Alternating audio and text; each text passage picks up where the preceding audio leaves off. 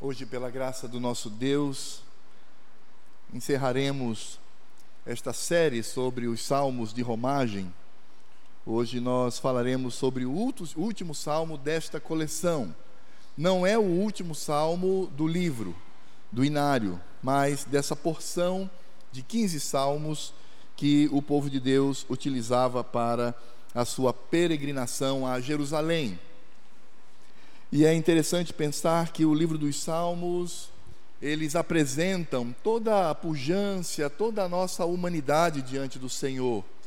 Alguns até afirmam que o livro dos Salmos, ele de certa forma vai demonstrar todas as situações humanas, sejam elas de tristeza, sejam elas de alegria, frustração, raiva, e isso nos faz lembrar o poeta Milton Nascimento, e eu, no primeiro salmo que nós estudamos, eu citei uma poesia deste poeta e repito aqui, porque traz de fato o significado dos salmos para nós, quando ele diz: Certas canções que ouço cabem tão dentro de mim que perguntar carece como não fui eu que fiz. E o livro dos Salmos é exatamente isso. O livro dos Salmos demonstra toda a nossa vida, tudo aquilo que precisamos diante do Senhor.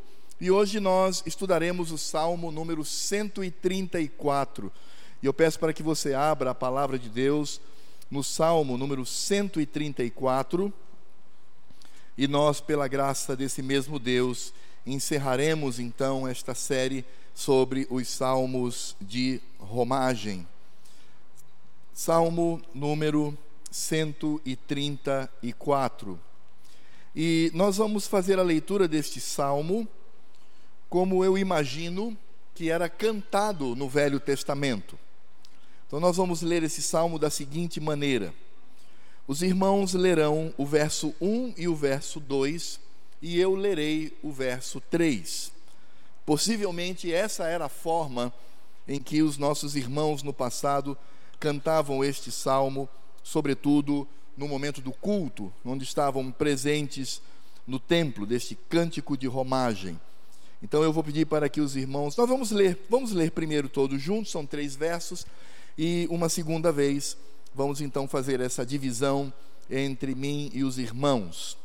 Vamos ler primeiro todos juntos o Salmo número 134, eu lerei e os irmãos poderão ouvir em silêncio, e na segunda parte, então, no segundo momento, faremos a leitura em formato de antífona, como era naquela época, de pergunta e resposta ou alternância na leitura. Então, o salmo eu vou ler primeiro sozinho, diz assim: Bendizei ao Senhor, vós todos servos do Senhor, que assistis na casa do Senhor nas horas da noite.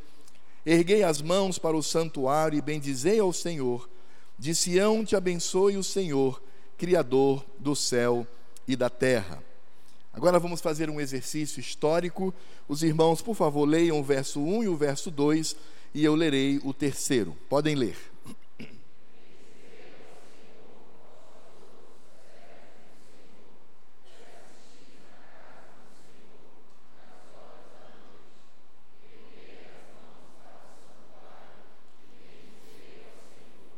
De Sião te abençoe o Senhor, Criador do céu e da terra. Oremos. Senhor Deus e Pai, muito obrigado por este salmo tão pequenino, mas que traz, ó Deus, verdades profundas quanto à nossa vida. Obrigado pelo contexto em que ele é cantado, não apenas na peregrinação, mas ele é cantado, ó Deus, quando o teu povo já está no templo, ali no ambiente de culto.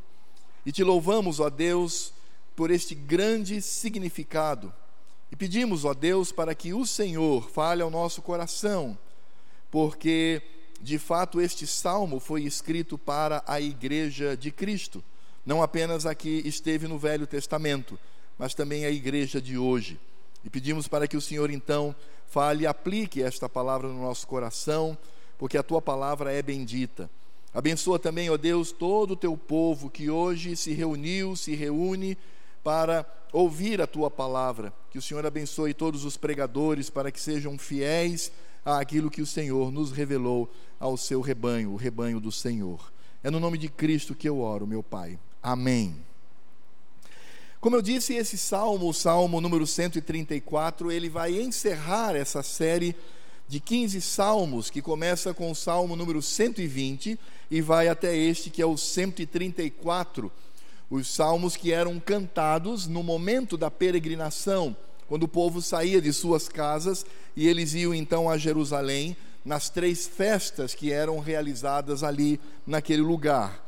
Nós aprendemos que o culto solene, toda a solenidade do culto, acontecia nestas três vezes em que o povo se reunia em Jerusalém para cultuar ao Senhor.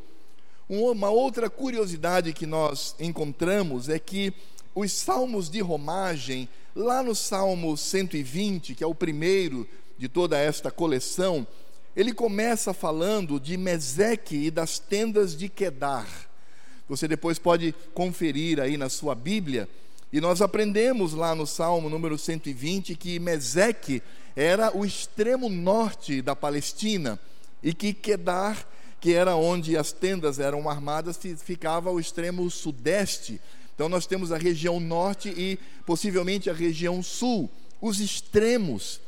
E eles então começam o Salmo 120 falando destas regiões extremas ao norte e ao sul, e este salmo, então, o salmo número 134, ele se encerra no santuário do Senhor.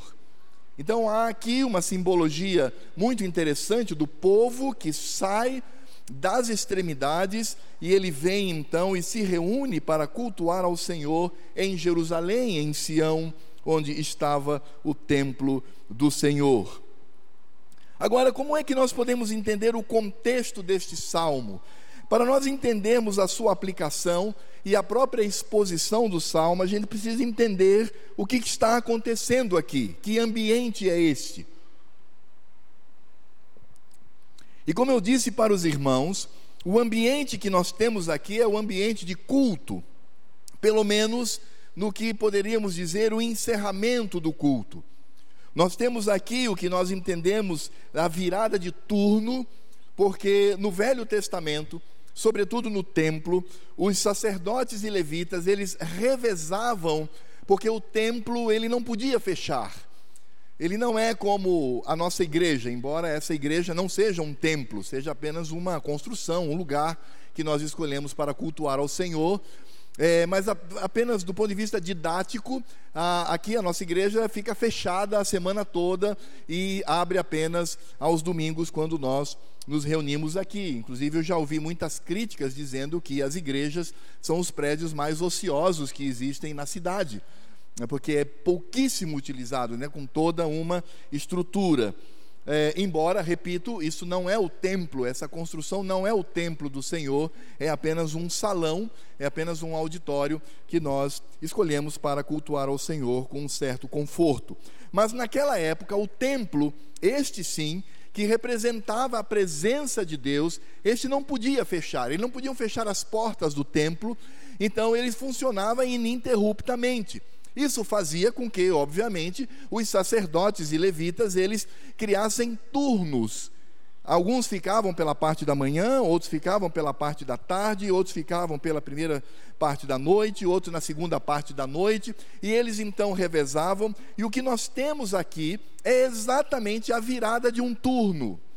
Possivelmente o culto estava se encerrando, e agora, os sacerdotes que estavam trabalhando naquele período da tarde estavam se recolhendo, uma outra equipe de sacerdotes e levitas estavam assumindo então o culto, e aí, neste momento, era cantada essa música.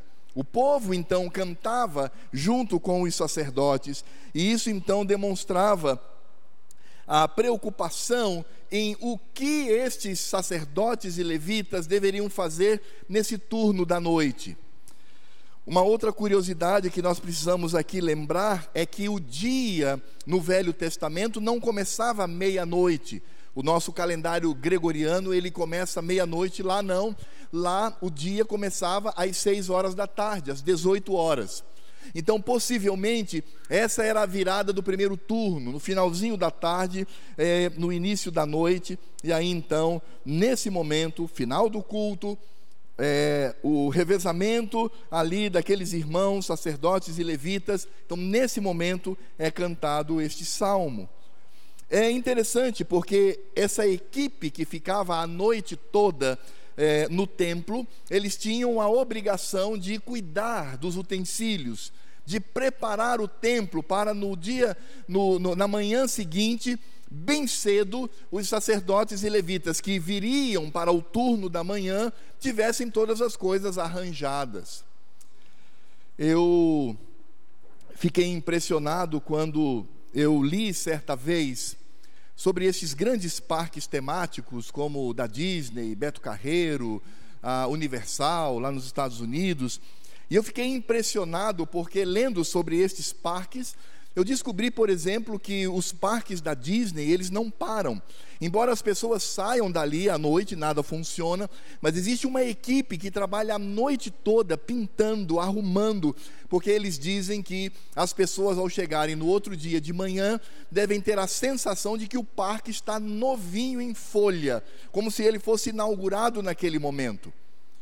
E é mais ou menos isso que acontece com essa turma da noite. Eles iriam preparar, limpar todos os utensílios, limpar todo o ambiente. Quando você vai, por exemplo, numa cidade grande como São Paulo, Rio de Janeiro, você vê isso muito. À noite você passa pelos bares e as pessoas estão à noite ali limpando, lavando, preparando para o dia seguinte. Era exatamente isso que os sacerdotes e levitas faziam. Eles preparavam o ambiente para o culto na manhã seguinte, não no dia seguinte, porque era o mesmo dia, porque o dia começara às 18 horas, mas na manhã seguinte. E nesse momento, nessa mudança de turno, quando os sacerdotes da parte da tarde, os levitas, iam embora, e os sacerdotes e levitas da parte da noite chegavam, então aí se cantava essa música da maneira como nós lemos.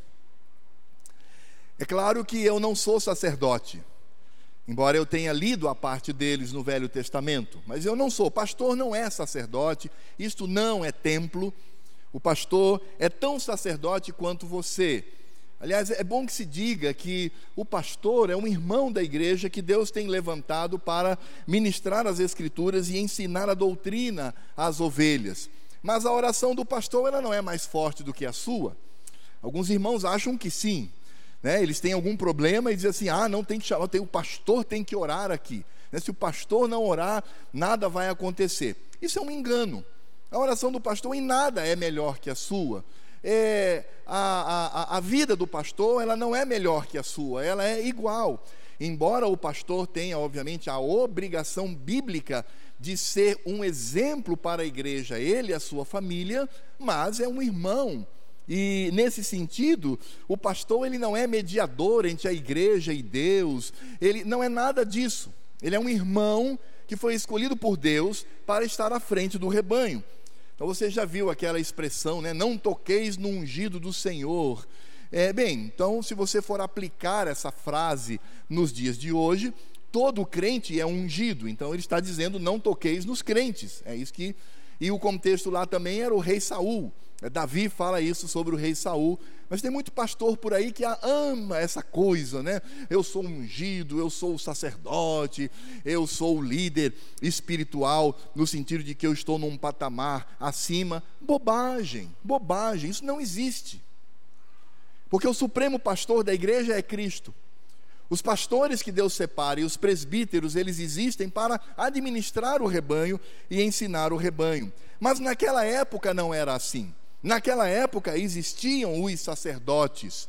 Naquela época, por exemplo, as mulheres não podiam ser sacerdotisas. Hoje, as mulheres são sacerdotisas no reino de Deus, no que nós conhecemos como a doutrina do sacerdócio universal dos crentes. Então, assim como no Velho Testamento só os homens eram circuncidados e a mulher não, também no Velho Testamento só os homens eram sacerdotes e as mulheres não. Mas em Cristo isso muda. Na nova aliança, isso sofre uma transformação considerável. Mas lá no Velho Testamento, o povo então cantava essas duas primeiras partes do hino e os sacerdotes e levitas respondiam com o verso número 3. Então o povo reunido dizia: Bendizei ao Senhor, vós todos servos do Senhor, que assistis na casa do Senhor nas horas da noite. Erguei as mãos para o santuário e bendizei ao Senhor. Aí o povo ficava em silêncio, os sacerdotes e os levitas respondiam: De Sião te abençoe Javé, Criador do céu e da terra. E o povo era despedido, e esse grupo então de sacerdotes e levitas permaneciam no templo. Bem, dito isso, nós agora sabemos o contexto desse salmo. Por isso, agora nós podemos entender o conteúdo desse salmo. E eu gostaria de destacar aqui três conteúdos que estão aqui claramente divididos nos versículos. E no primeiro verso, nós vamos encontrar aqui claramente o salmo demonstrando a necessidade do louvor a Deus em todas as nossas atitudes. Diz assim o salmo: o povo falando para os sacerdotes e os levitas: Bendizei a Javé, vós todos servos do Senhor, que assistis na casa do Senhor nas horas da noite. Irmãos, quando nós olhamos para este salmo, entendendo aqui o significado, nós vamos descobrir algo interessante.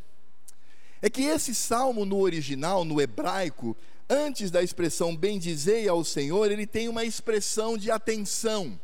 É como se ele dissesse: atenção, por favor, sacerdotes, levitas, é, estejam atentos ao que será dito aqui.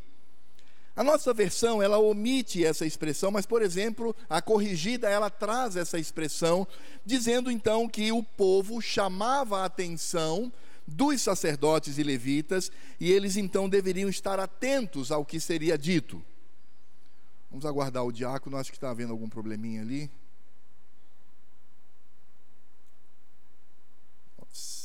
Ok, sem problema, viu, Anderson? É tranquilo, é só porque eu. para não chamar tanto a atenção. Pronto. Resolvido.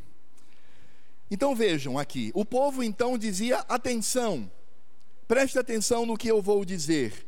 E aí então que nós encontramos uma ordem para que os sacerdotes e levitas louvem ao Senhor. Veja que aqui a expressão é dirigida aos servos do Senhor que assistem na casa do Senhor nas horas da noite. Então nós já entendemos isso. Estamos vendo aqui um turno, que é o da noite. Servo do Senhor são os servos, sacerdotes e levitas que estavam naquele turno.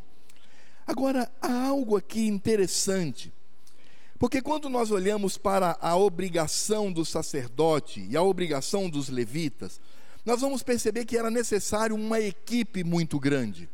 Não era apenas um sacerdote e um levita responsável por tudo, porque quando eles se reuniam para cultuar ao Senhor, eles tinham a leitura das Escrituras, eles liam a lei, eles explicavam a lei do Senhor, explicavam a sua vontade, e talvez o que era mais dramático naquele momento de culto, a morte dos animais. E irmãos, era uma matança de bicho que você não imagina. Os sacerdotes, por exemplo, eles revezavam no momento em que no grande altar esses animais eles eram sacrificados. A matança era tão grande que os historiadores da época dizem que em Jerusalém corria pela sarjeta o sangue vindo do templo. Era um matadouro, era um, uma, uma, uma visão onde o sacerdote e os levitas ficavam encharcados de sangue, onde o lugar trazia aquele cheiro do sangue, e aquilo para eles era importante porque simbolizava o que o pecado causa na vida da pessoa. Quando eles olhavam para aquela situação com tanto sangue, com tantos animais mortos, com, com aquele cheiro forte é, do sangue que escorria dos animais, a, a, aparência daqueles que estavam ali sacrificando, encharcado da cabeça aos pés, totalmente vermelhos, porque a roupa era branca, mas eles estavam totalmente vermelhos por causa do sangue isso era dramático porque mostrava qual era o resultado do pecado. E nesse sentido, os sacerdotes e levitas, eles eram então responsáveis por isto, responsáveis pelo momento do sacrifício, responsáveis pela leitura da lei, responsáveis por toda a liturgia, eles eram meticulosos, porque eles obedeciam ao princípio regulador do culto, então eles, eles eram responsáveis para que tudo que acontecesse no culto fosse da vontade de Deus. Mas é interessante pensar o seguinte: esses sacerdotes e levitas que ficavam no turno da noite, eles não cultuavam, porque não havia culto à noite, durante a madrugada. Esses sacerdotes e levitas, eles a princípio estavam ali para manter e preparar o templo para a manhã seguinte.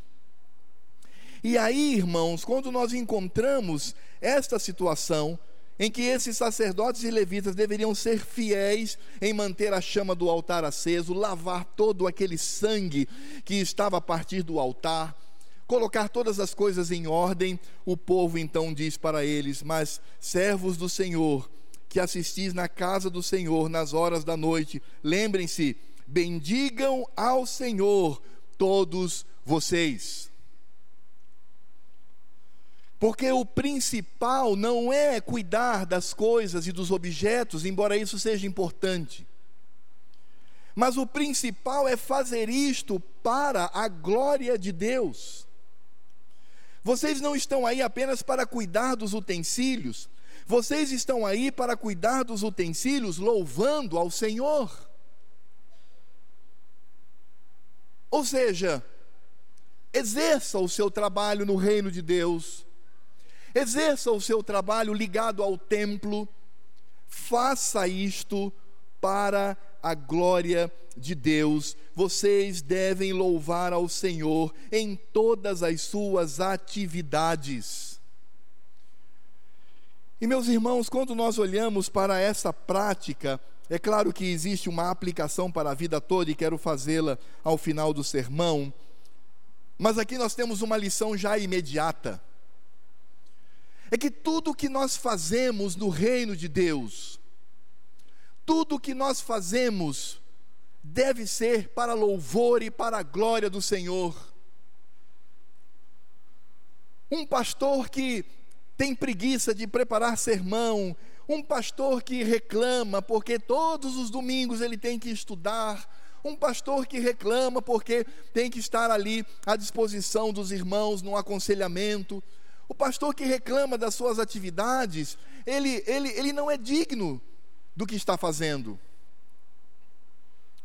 O presbítero, quando ele reclama das suas atividades, ah, a reunião do conselho é muito longa, muito chata, e eu tenho mais o que fazer. Quando ele reclama do fato de que é convidado para pregar, para dar estudos, ah, não, eu, eu não quero, isso para mim é, é ruim, é chato, ele não é digno daquilo que está fazendo.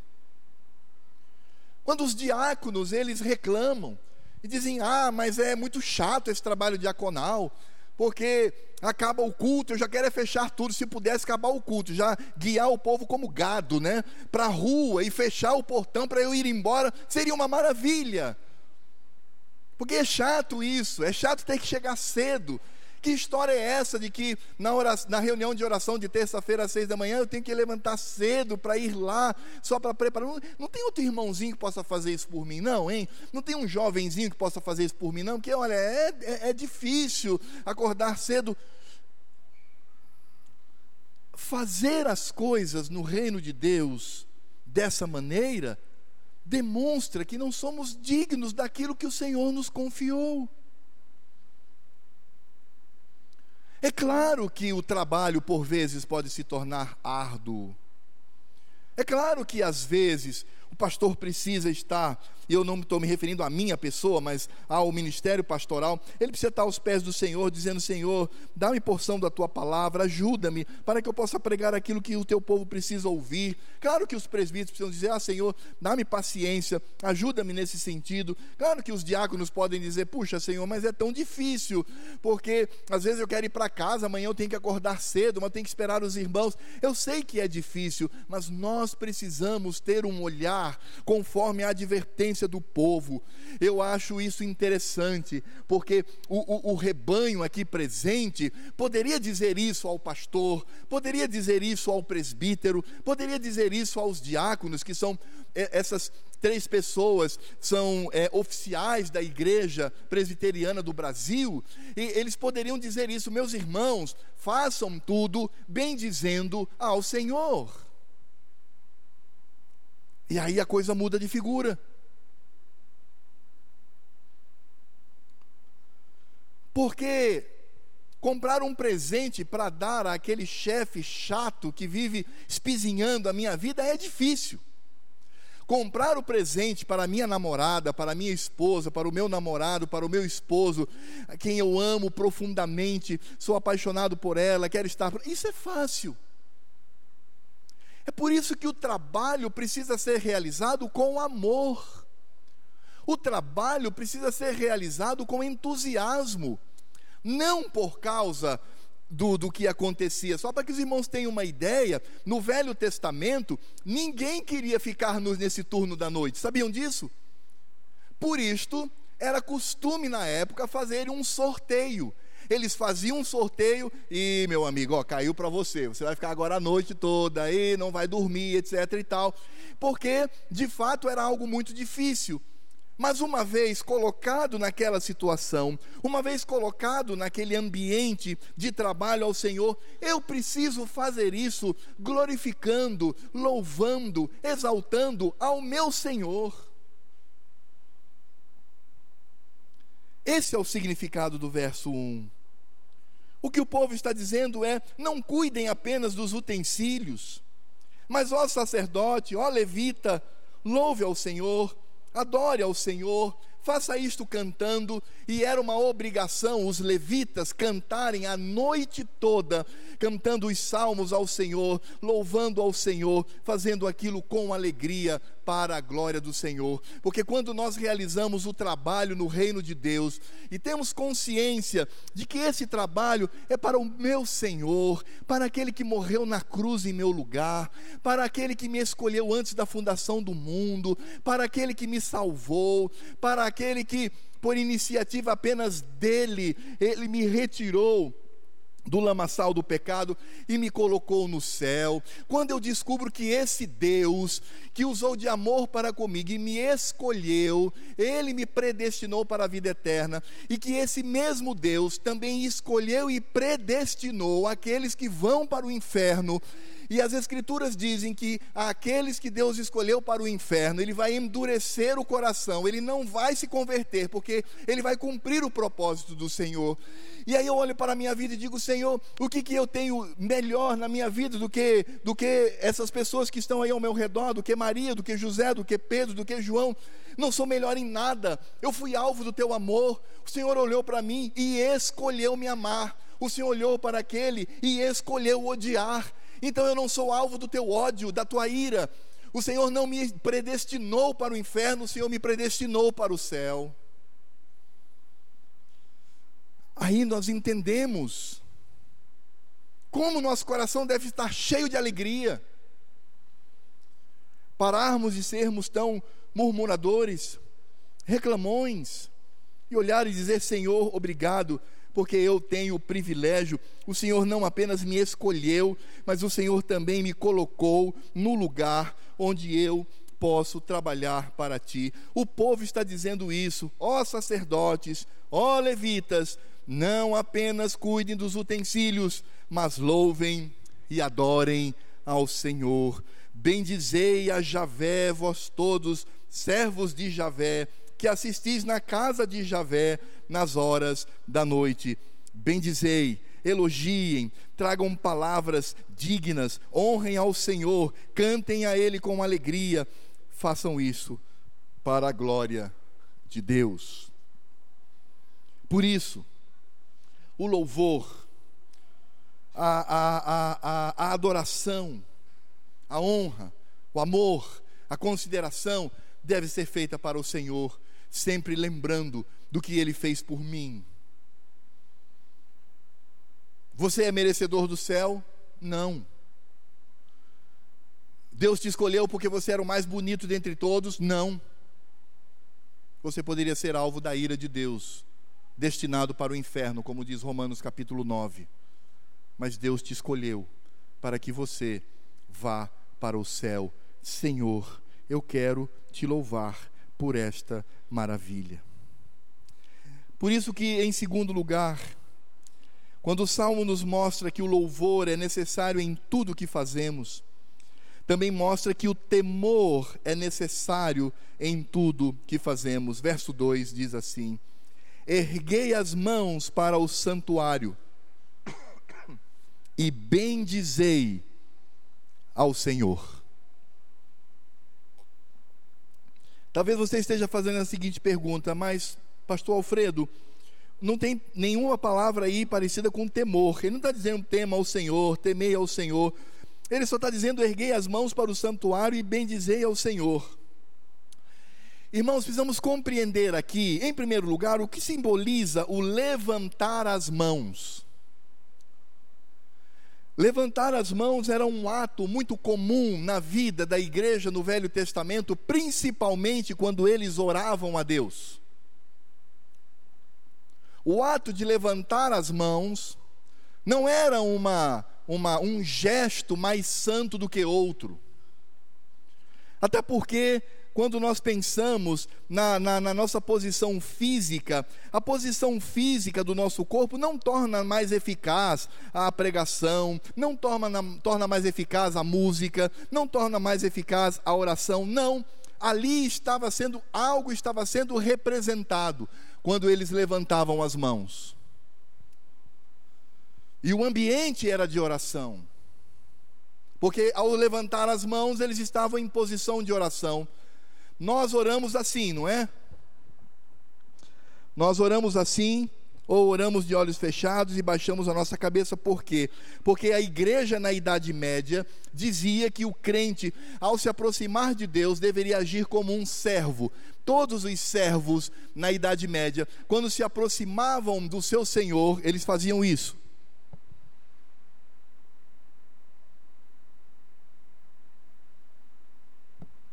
Eles diziam: quando você vai para a presença de Deus, você tem que fazer isto.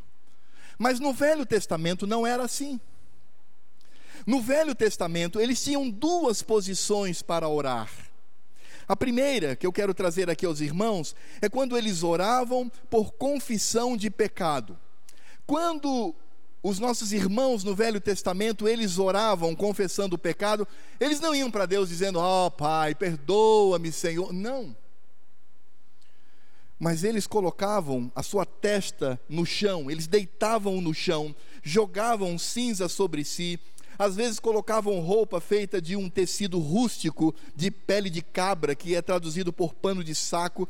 Eles colocavam aquilo, não queriam comer, não queriam nada e diziam: Senhor, tem misericórdia de mim. Eles estavam prostrados, eles estavam ali naquela posição contrita, rígidos, buscando as misericórdias do Senhor. Mas quando eles faziam as orações em ação de graças, quando eles estavam alegres na presença do Senhor, eles não iam nessa posição é, no chão e clamando pelo Senhor, mas eles levantavam as mãos e mostravam as mãos para o Senhor, dizendo: Ó oh, Senhor, aqui estão as minhas mãos, por isso eu te louvo, meu Pai. Porque quando eles faziam esse gesto, em primeiro lugar, eles estavam elevando a vida, o coração, a mente, tudo em direção ao Senhor. Mas, mais importante que isto, quando eles mostravam as mãos para o Senhor, eles diziam: Olha as minhas mãos, Senhor, elas não estão sujas de sangue, elas não têm pecado, porque o Senhor me perdoou, o Senhor me sarou. Agora, é claro, irmãos, que essa posição física em si, ela não é nada, ela não é mais espiritual do que outras. Às vezes nós achamos que quando estamos aqui cantando e aí levantamos as mãos e fazemos assim, achamos que isso é um sinal de que eu estou mais espiritual do que os demais irmãos. Não, não existe isso.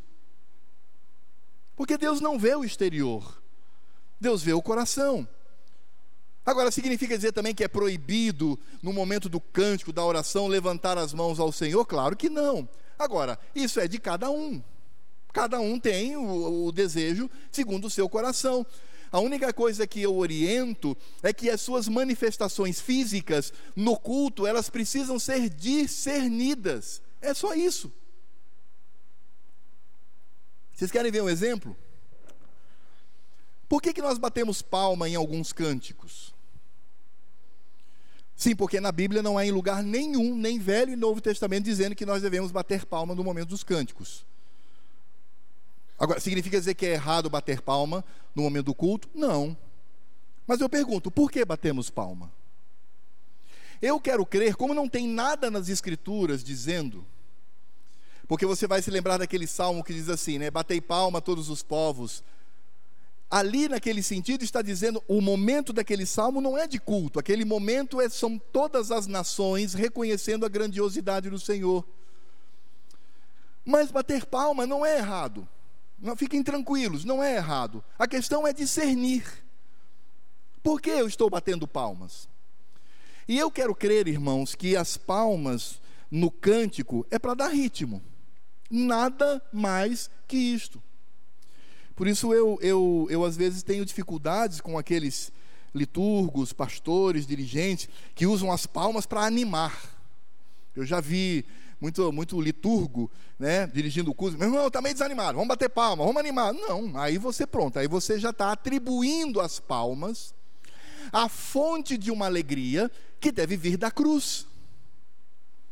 A alegria não vem do, do da agitação, a alegria vem da cruz palmas no momento do cântico tem a mesma função desse instrumento aqui, ó. Só isso. Nada mais que isto. O que eu quero dizer é que a posição do corpo, ela em si, não é mais eficaz. A minha oração não se torna mais eficaz, minha adoração não se torna mais eficaz porque eu bato palmas, porque eu levanto as mãos. Agora, é proibido? Penso que não, não há nenhum problema, desde que haja discernimento. Pastor, as, as músicas na primeira igreja estão desanimadas, pastor. Vamos pôr esse povo bater palma. Não, vai bater não, meu irmão. A alegria não vem daí. A alegria vem de Cristo o Senhor da nossa vida. Ah, então, pastor Alfredo, quer dizer que é proibido então bater palmas? Não, de jeito nenhum. Agora tenha discernimento. Por que você está fazendo isso no culto? A mesma coisa, quando o Senhor diz, levante as mãos, Ele está dizendo, mostre as suas mãos limpas do pecado. É por isso que eles levantavam as mãos e oravam ao Senhor e adoravam ao Senhor. Era um símbolo de elevar a minha vida do menor para o maior, elevar a minha vida e dizer: Pai, minhas mãos não têm sangue, minhas mãos não têm pecado, que o Senhor seja glorificado. Por isso, meus irmãos, quando nós olhamos aqui o contexto e o próprio versículo vai reforçar esse argumento, porque ele diz assim: erguei as mãos para o santuário. A palavra traduzida por santuário, a palavra no hebraico traduzida por santuário, ela significa santidade. Esse verso e algumas versões da, da Bíblia, inclusive, traduzem dessa maneira: diz, erguei as mãos para a santidade e bendizei ao Senhor.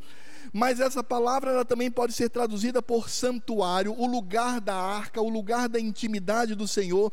Ele diz: então ergam as mãos em direção ao santuário para bendizer ao Senhor. Ou seja, nós podemos aqui dizer que essa atitude de cantar, louvar ao Senhor, orar, demonstra que eu faço isto com santidade. Aqui estão minhas mãos, Senhor, limpas de sangue. O Senhor mesmo me perdoou. Ou ela também pode significar que eu estou agora colocando minhas mãos em direção à habitação do Senhor, porque a arca da aliança, cuja tampa possuía dois, possuía dois querubins, e nós entendemos pelas Escrituras que o Senhor Deus é aquele que está em meio aos querubins, é o Senhor que está acima dos querubins. É interessante porque as Escrituras do Velho Testamento, quando falam da habitação do Senhor, fala dos querubins que estão ao redor do Senhor. Por isso, na arca existiam dois querubins que tocavam as suas asas. Por isso, o templo possuía, possuía dois querubins gigantescos que também por cima juntavam as suas asas, porque isto simboliza a presença do Senhor, a habitação do Senhor, o lugar da arca da aliança, do pacto de Deus. Então, o que de fato está sendo dito aqui, e aí é tranquilo, porque pode significar tanto santidade quanto santuário, e eu acredito que as duas coisas estão aqui representadas. Ele está dizendo: quando você louvar ao Senhor, louve ao Senhor em santidade, na direção da santidade do Senhor. E aí vem o temor. Porque não podemos fazer isto desavisadamente. Não podemos fazer isto relaxadamente. Como eu disse no início, embora não haja a expressão temor, mas está aqui a santidade do Senhor e ele está em destaque. O que está em destaque aqui é o Senhor e a sua santidade, e isso deve gerar no meu coração profundo respeito, honra ao meu Deus.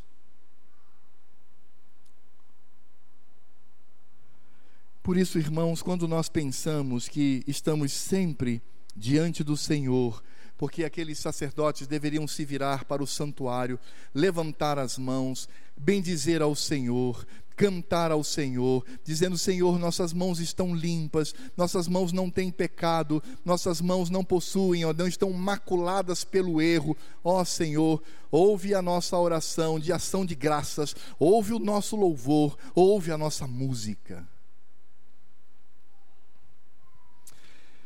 O Senhor Jesus, lá no Novo Testamento, sabe o que foi que ele disse? Ele disse: quando você vier para trazer a sua oferta no culto, e lembrar que você tem um problema.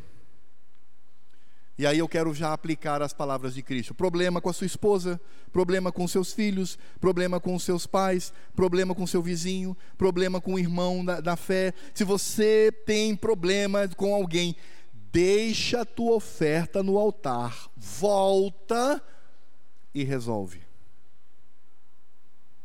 Senão se torna abominação diante do Senhor. Por isso, aqueles sacerdotes, e Cristo está falando exatamente o que encontramos aqui no verso 2. Sacerdotes e levitas, vocês estão bem com o Senhor? Estamos. Vocês estão limpos diante do Senhor pela ação da misericórdia do Senhor? Estamos levantem as mãos e bendigam ao Senhor. Coloquem suas mãos na direção da presença de Deus, o símbolo da presença de Deus, para que Deus veja que vocês estão em santidade. Isso era algo tão sério, e eu já falei isso aqui para os irmãos, até expondo esses salmos de romagem, que uma vez por ano o sacerdote ele entrava no lugar santíssimo, no santo dos santos, e era amarrado na cintura dele então uma corda e havia sinetes por todo toda a sua vestimenta. Isso não foi instituído por Moisés, mas foi instituído ao longo da história. E ele entrava, e os levitas iam soltando a corda, e de vez em quando ouvindo. Será que dá para ouvir o tilintar dos sinos? Dá. Quando eles não ouviam mais, eles davam alguns puxões. Ah, ele teve algum problema, teve um ataque cardíaco, foi fulminado pelo Senhor, seja o que for. Eles arrastavam aquele sacerdote, porque a eles não era permitido entrar no Santo dos Santos. Temor do Senhor. Se o verso 1 fala que nós devemos encher o nosso coração de alegria, e sim, devemos enchê-lo, devemos encher o nosso coração de regozijo, devemos fazê-lo. Se no verso 1 fala que devemos encher o nosso coração de contentamento, o verso 2 diz: faça o tempero certo, encha o seu coração de alegria, mas encha o seu coração de temor. Não estamos lidando com pessoas do nosso nível, estamos lidando com o Deus Todo-Poderoso poderoso.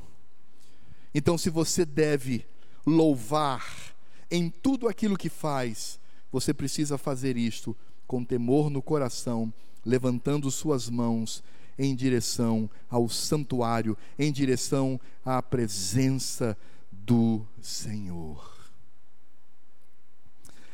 Em terceiro e último lugar, no verso 3, quando a congregação dizia aos sacerdotes: O louvor é necessário em tudo, meus irmãos, e lembrem-se, também é necessário o temor em tudo que fazemos. Agora, o povo se cala e os sacerdotes eles vão falar. E a fala dos sacerdotes é a ministração da bênção do Senhor. Os sacerdotes e levitas, quando o povo se calava, diziam: De Sião te abençoe Javé, Criador do céu e da terra. Meus irmãos, é importante pensar que no Velho Testamento, os únicos que eram credenciados pelo Senhor lá no Velho Testamento a invocar a bênção do Senhor eram os sacerdotes. Lá em Números capítulo 6, do verso 22 a 27, diz assim: Disse Javé a Moisés: Fala a Arão e a seus filhos, dizendo: Assim abençoareis os filhos de Israel e dir-lhes-ei: O Senhor te abençoe e te guarde o Senhor faça resplandecer o rosto sobre ti e tenha misericórdia de ti. O Senhor sobre ti levante o rosto e te dê a paz. Assim porão o meu nome sobre os filhos de Israel e eu os abençoarei.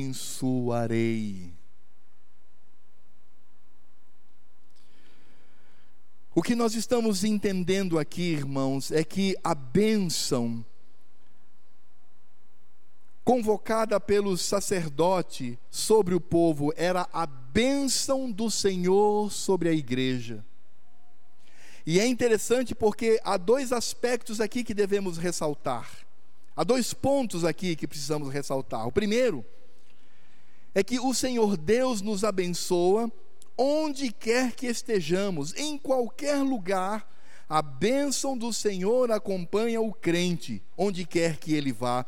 Estamos vendo aí esse povo encerrando o culto, estão se preparando para voltar, para retornar à sua casa. Os sacerdotes então dizem: De Sião te abençoe o Senhor. E é interessante porque o Senhor está em Sião, por quê? Porque lá no Velho Testamento é o lugar do templo, é o lugar do culto, é o lugar onde simbolicamente o Senhor reina, está sentado num trono, mas a bênção do Senhor acompanha os seus filhos onde quer que eles estejam. Eles podiam ir para Quedar, eles podiam ir para o extremo sul, eles podiam ir para o Egito, eles podiam ir para qualquer lugar distante, qualquer lugar longe. O amor, a graça e a bênção do Senhor estaria sobre ele. Deus habita em Sião, mas o seu amor, sua compaixão, sua graça, suas dádivas, elas irão sempre acompanhar os filhos deste Deus.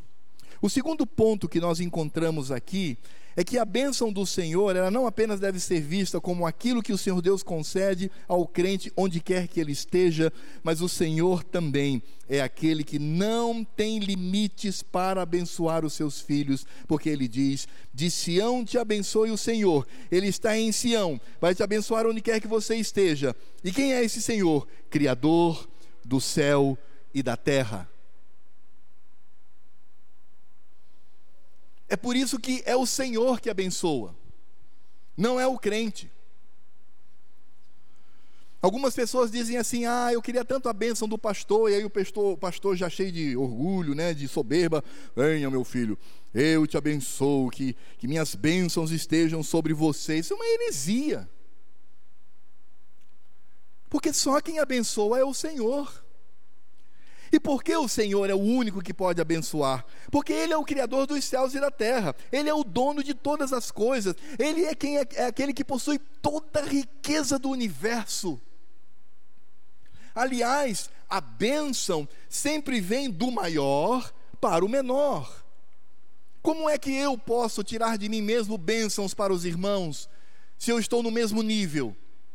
Se eu sou igualzinho aos irmãos, não há nada no pastor Alfredo, pastor Gessé e todos os presbíteros, pastor Heleno, pastor Jean, não há nada nos pastores ou presbíteros que os coloque acima de vocês em termos de vantagem diante do Senhor. Não é o homem que de si mesmo abençoa, mas a bênção vem de Deus, porque Ele é aquele que é dono de todas as coisas. E isso é impressionante porque o Senhor é aquele que abençoa, não porque os sacerdotes e levitas estão aqui convocando a bênção do Senhor. O Senhor Deus abençoa porque Ele ama, porque Ele prometeu, porque Ele cumpre o que fala. E o Senhor Deus derrama sobre os crentes a bênção que vem da sua graça, da sua misericórdia. Às vezes ficamos atemorizados por nossos filhos pequeninos. Será que vai se criar? Será que vão, conseguir alcançar aquilo que eu tenho colocado sobre eles? Às vezes nós ficamos preocupados. Será que daqui um mês eu terei emprego? Será que daqui um mês eu terei comida para comer? Às vezes ficamos preocupados. Será que eu não vou desenvolver, desenvolver uma doença ruim? E, e, ficamos atordoados naquilo que o Senhor Jesus fala, né? É, ficando ansioso, sem olhar para esse Deus que alimenta o urubu e faz da erva daninha uma roupa muito mais pomposa do que os trajes de Salomão. E Cristo diz assim: se Deus cuida da, da, da, ave de rapina dessa forma, a ave rejeitada por todos, se Deus cuida assim dessa erva daninha do campo que todo mundo despreza, só pega para fazer fogo, quanto mais seus filhos. Meu irmão, confiar é crer nas promessas do Senhor. É crer que Ele está sim cuidando da minha vida e da vida da minha família, e Ele faz isso por amor. Ele não faz isso porque nós merecemos, Ele faz isso por causa de seu Filho bendito. E através de Cristo, Ele então nos abençoa. Você será sempre abençoado pelo Senhor, sempre protegido. Meu irmão, não tema.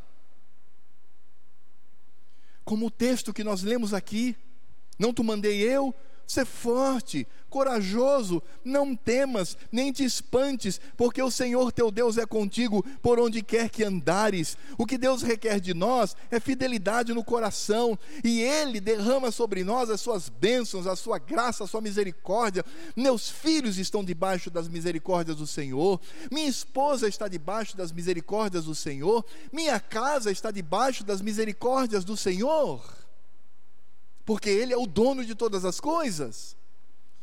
Essa bênção de Deus pode vir no sentido material, porque Ele criou a terra, também são bênçãos espirituais que Deus me concede, porque Ele criou os céus.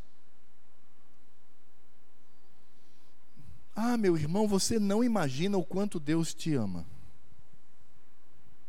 Você não imagina, você não faz ideia disto. Sabe o amor que você tem pelo seu filho? Você já pensou seu filhão pequenininho? Está ali. Estou vendo o Jean e a Érica ali com o Henrique. Já pensou, Jean, se eu saísse daqui e desse um murro no rosto do seu filho, gratuitamente? Esse homem que é tão manso viraria um predador. Por que ele faria isso? Por amor ao seu filho. Deus ama você muito mais que isto. Você não faz ideia do amor de Deus. Você não faz ideia das bênçãos do Senhor caindo sobre a sua cabeça diariamente. Você não imagina como Deus protege sua família, como Deus protege sua vida como Deus protege o nosso caminhar, como Ele nos abençoa. A bênção do Senhor nos alcança onde quer que estejamos, e a bênção do Senhor, ela é sem limites, porque Deus fez os céus e a terra, Ele fez todas as coisas. É por isso que quando o salmista ele fala de Sião te abençoe o Senhor, essa expressão de Sião mostra que a bênção do Senhor ligada a Sião está intimamente ligada a Cristo. Olha só o que diz Hebreus capítulo 12, de 22 a 24. Diz assim: Mas tendes chegado ao monte Sião e à cidade do Deus vivo, a Jerusalém celestial e às incontáveis hostes de anjos e à universal assembleia e igreja dos primogênitos arrolado nos céus e a Deus, o juiz de todos, e aos espíritos dos justos aperfeiçoados. E aí ele diz: olha só o que ele diz agora, o autor de Hebreus: e a Jesus, o mediador da nova aliança, e ao sangue da aspersão, que fala coisas superiores ao que fala o próprio Abel. E onde isso está? Em que isso está ligado? Cristo como mediador, como aquele que traz as bênçãos do Senhor sobre a minha vida e a vida dos meus filhos. Ele diz no início: tendes chegado ao monte Sião e à cidade do Deus vivo, a Jerusalém celestiais. Aqui na terra já estamos em Sião, vivenciando a bênção de Deus. Por que temer? Você poderia ficar com medo se a sua vida dependesse do pastor Alfredo, da minha palavra, do que eu sou capaz de fazer. Aí pode ter medo. Rapaz, amanhã ah, podemos temer quando dependemos até espiritualmente, de pessoas que são falhas. Aí pode encher teu coração de temor, meu irmão. Agora, quando nós temos a maturidade em reconhecer que nós estamos nas mãos do Senhor, quando entendemos que o Senhor nos fortalece em toda e qualquer situação, Paulo diz assim: aprendi a viver contente em toda e qualquer situação, sei estar rico como pobre, sei estar farto como faminto, sei estar honrado como abandonado. Ele diz: eu tudo posso, porque o Senhor é que me fortalece em todas as situações. É a bênção do Senhor, da presença do Senhor sobre a minha vida nós não fazemos ideia da quantidade de bênçãos que Deus tem colocado diariamente sobre a minha vida, bênçãos materiais, bênçãos espirituais, por causa de Cristo, porque Cristo é o sumo sacerdote, Cristo é o sacrifício na cruz, Cristo é o templo, Cristo é Sião, Cristo é tudo representado nessas questões que são trazidas pelo Salmo. Sabe, meu irmão, lá no céu a gente vai corar de vergonha. Sabe por quê? Porque o Senhor Jesus vai dizer assim: vamos fazer um retrospecto na sua vida e vamos ver em todas as instâncias em que Deus te abençoou. Quando eu olhar, eu vou dizer: Ah, Senhor, por que eu temi? Ah, Senhor, por que eu desconfiei? Ah, Senhor, porque eu balancei. De Sião te abençoe o Senhor, Criador do céu e da terra. Eu posso afirmar que você é um abençoado nessa terra. Você e sua casa. Não tema, creia Deus te ama e Deus há de abençoá-lo, mesmo em situações difíceis na vida, porque tudo podemos naquele que nos fortalece. E quais são as aplicações que temos para este salmo na nossa vida? Sim, porque hoje não temos mais o templo em Jerusalém, não temos mais os sacerdotes, aliás, todos nós somos sacerdotes. Qual, qual é a aplicação que poderíamos dar desse texto? É uma aplicação tão simples. A primeira é que em Cristo, a nossa jornada por essa terra, que é uma noite, né? porque o salmo está falando daqueles que iam trabalhar à noite, é uma noite. A nossa jornada sobre essa terra deve sempre expressar louvor ao nosso Deus, sempre. Criança, quando você estiver lá na escola, não faça coisas erradas. Não se junte àqueles meninos e meninas que fazem coisa feia. mas que você possa lá na escola mostrar que é crente, como criança é crente e que louva ao Senhor. O mesmo eu digo para os adolescentes, onde quer que estejam, os jovens, os adultos, os idosos, que todos nós, na nossa atividade, na nossa jornada, no nosso trabalho no reino, seja sempre a expressão do nosso louvor, da nossa honra, da glória devida ao nosso Deus. Nós amamos a Deus, Ele é o Senhor da nossa vida, amamos a Cristo, o amado de nossa alma, que morreu na cruz do Calvário. Nós te amamos, Senhor. Tudo que eu faço é com alegria. Precisamos também compreender que esta alegria deve estar temperada com o respeito devido ao Senhor, numa vida de santidade. Precisamos também entender que em Cristo somos sempre abençoados pelo Senhor, o Senhor que está perto e o Senhor que está longe. Em teologia, nós temos duas palavras diferentes. Quando falamos desse Deus que está longe, ele é transcendente. Quando falamos desse Deus que está perto, ele é imanente. São palavras técnicas na teologia bíblica. Isso significa dizer que eu sempre serei abençoado lá do trono da graça e da habitação do Senhor em mim, porque eu sou a habitação de Deus, ele vai me abençoar. Sabe, irmãos, o Espírito de Cristo mora em você. Onde quer que você vá, você está sendo conduzido pelo Espírito de Cristo. Você é um abençoado. Você está debaixo das bênçãos do Senhor. Não há o que temer. Não há o que duvidar. Não há o que abandonar. Deus nos ama muito, a ponto de dar o seu filho por nós. Eu não seria capaz de dar os meus filhos pelo meu melhor amigo. Deus deu o seu filho para os seus inimigos eleitos para a vida eterna. Por isso, irmãos, quando nós pensamos neste salmo, descobrimos que em Cristo nós somos aqueles sacerdotes.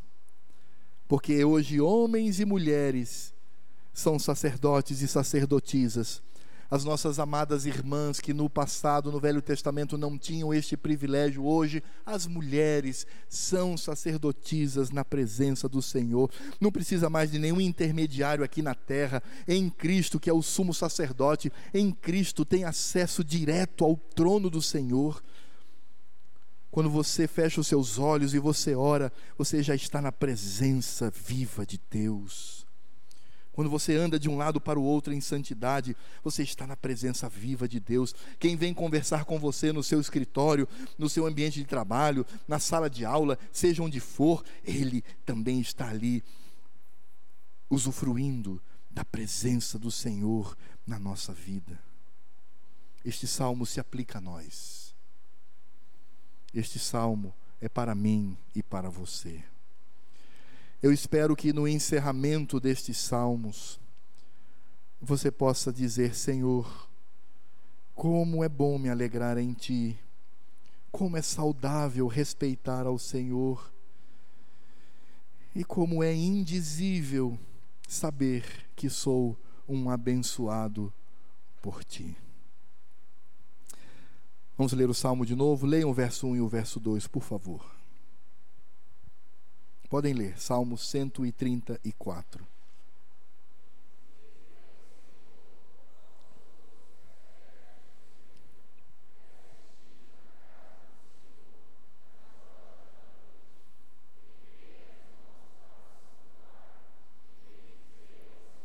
E aí a resposta: De Sião te abençoe o Senhor, Criador do céu e da terra. Senhor Deus e Pai, obrigado por este salmo, pelo significado dele na nossa vida. Te louvamos, ó Deus, porque de fato devemos nos alegrar sempre na tua presença, fazer tudo para a tua glória. É verdade também que devemos respeitar ao Senhor, temer ao Senhor em santidade, porque a presença do Senhor requer e sempre requererá de mim santidade. É verdade também que eu devo descansar, eu devo estar tranquilo, eu devo estar sossegado, porque a tua bênção está sobre nós, somos abençoados do Senhor. Ó Deus, que este salmo ele faça sentido na nossa vida. Que desde as criancinhas aos mais idosos, todos, ó Deus, nessa noite aqui reunidos para te cultuar, possam dizer: ó Deus, eu quero me alegrar em ti em todas as coisas, eu quero temer a ti em todas as minhas atitudes, eu quero reconhecer a tua bênção em tudo aquilo que acontece na minha vida. Ó Senhor, dá-nos esta visão para que o teu nome seja glorificado. E que a graça do Senhor Jesus, o amor de Deus Pai, a comunhão, a consolação, os dons e tudo aquilo que o Espírito de Cristo exerce sobre nós, a igreja, esteja sobre este povo aqui reunido, sobre todo o povo de Cristo que se reuniu e ainda se reúne neste dia que é o dia do Senhor, e que esteja sobre nós para todos sempre, porque, ó Deus, te louvamos, porque a tua bênção está sobre nós. Amém. Meus queridos, nosso culto está encerrado. Eu queria saber